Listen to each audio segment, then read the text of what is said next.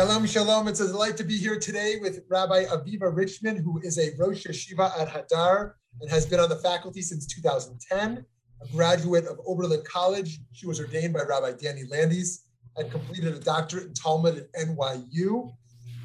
Interests include Talmud, Halacha, Midrash, and gender, and also a healthy dose of Nigunim. Rabbi Richman, thanks so much for taking time to talk. Thanks so much. It's so great to be here. It's an honor. Thank you. Thank you. So we'd love to discuss some Torah is always evolving. It's a Torah Chaim that's changing and um, and also stable and rooted. And think about new paradigms in ways to interpret Torah today. So the first thing I'd love to ask you is, what would you say are primary lens that you bring today to how you learn and teach Torah, and how has that changed for you over the last decade? Yeah, great.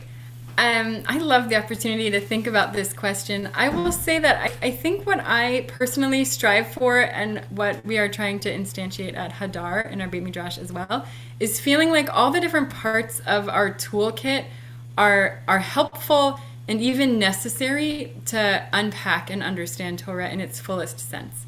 So I feel that both on an emotional, spiritual, and intellectual level, I would say that's part of what carved out my life path of pursuing um, a dissertation in Talmud and trying to really bring that kind of critical eye um, and sensitive eye to textual dynamics into the emotional experience of teaching Torah with students in a very live way, people who are committed religiously to living this out, and having that interface of the emotionally complex, the intellectually complex, um, be what we need for Torah to, to be all that it can be in our moment. So I think it's really, it's sort of the combination of methods, um, academic, traditional yeshivish, and emotionally sensitive all at once that I'm trying to bring out more fully into the world. So what, what I hear you saying, and I, and I don't want to put words in your mouth, so you can tell me if this is right, is that it's less of an ideological lens um, and more of kind of emerging from a, di- a dynamic between the self and the text. Is that right? Yes, I think that is right.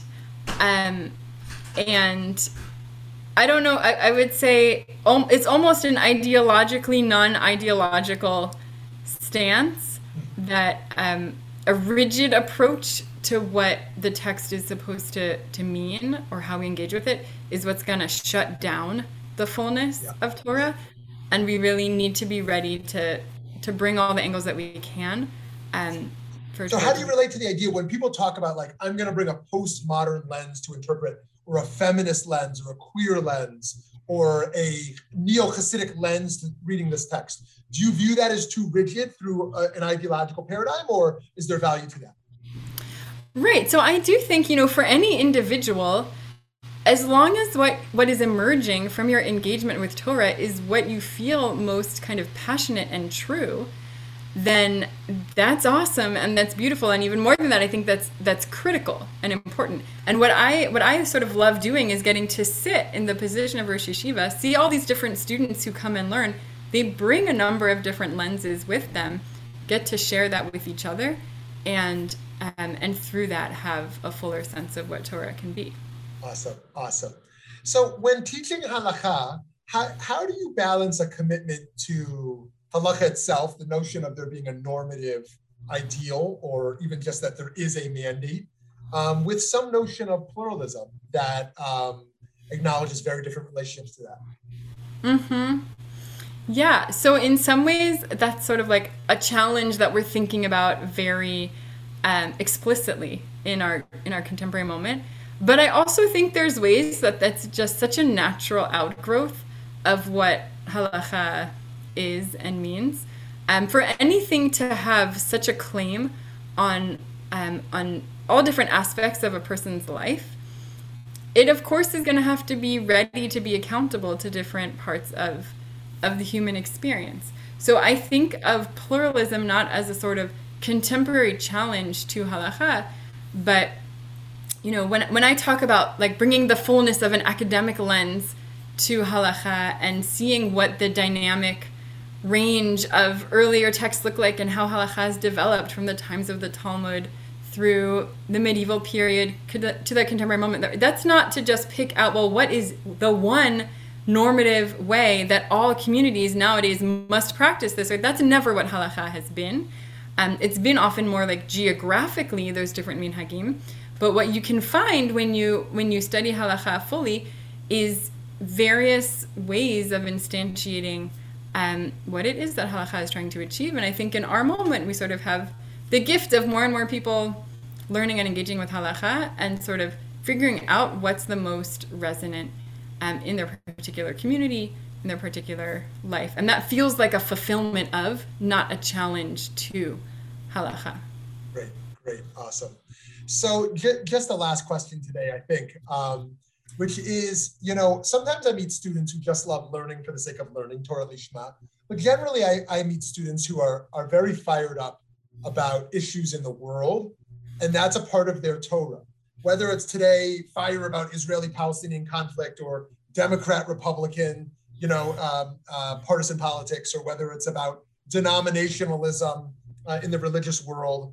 And I wonder, like, how do you think about this pol- political polarizations, the moral urgencies people bring to um, uh, uh, uh to this moment? Um, how does that and how should that affect the way we think about learning Torah these days? Yeah, such a good question, particularly right in this very moment. Um, hoping that there will be peace and security. Um, I so I feel really proud of being a Beit Midrash where people come with real passions and commitments and a really strong sense of integrity, um, not only about what Torah can do in their own lives and how it can be nourishing for them, um, but how Torah is responsible to a, to a much larger world.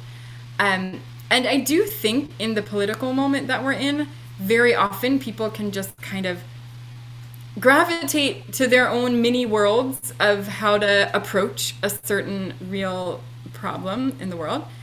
Um, and that's important for building a sense of allyship and, and moving a cause forward. But I do think that the Beit Midrash offers a pretty unique space where you're leading with your commitments. It's not like a removed setting, um, but it does kind of require real listening and engagement with others.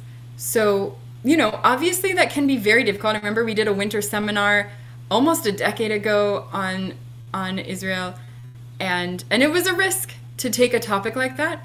Um, but it was actually extremely powerful to see what it looked like for people who are used to kind of being in one political mindset around all of that to, to actually um, engage from a Torah perspective. Um, and it's not at all smooth. It's obviously, it can be very bumpy, but I do feel like it's an honor and a privilege to try to be crafting a Beit Midrash where people can feel passionately, can have real expectations of what the outcome of Torah and Halacha must be, and also actually be in an engaged dialogue with others um, who are also committed and passionate. Um, yes, I, I really I feel like the Beit Midrash has an important message to offer all of us in this moment. So part of what I hear you saying there, and again, I don't want to put words in your mouth, is that um, is that it it has the potential to cool down our fervor or nuance our fervor by requiring us to be in dialogue. It might be that we come to the same conclusion we entered with, and yet that bumpy ride of being in dialogue and being within the text um, is there to help to nuance and uh, expand our consciousness of what's all involved. Is that right? I think, yeah, I would say it's. I don't even know if I would say it's about turning down the fervor, but I do think it is seeing that fervor as um, an important part of that fervor is connecting with others, um, even if they're not exactly located in the same place in their own fervor. And and I think that part of that is again, it's it's not only about um, being in dialogue and learning something new and interesting, but realizing that the way that movement happens in the world is by being engaged with others, not just siloing away from others. Awesome. Such an important message. Friends, uh, please continue to, to learn from the, the great writings and teachings of Rabbi Aviva Richman um, at Hadar and beyond. Thank you so much for your time. Thank you. Great to be here with you.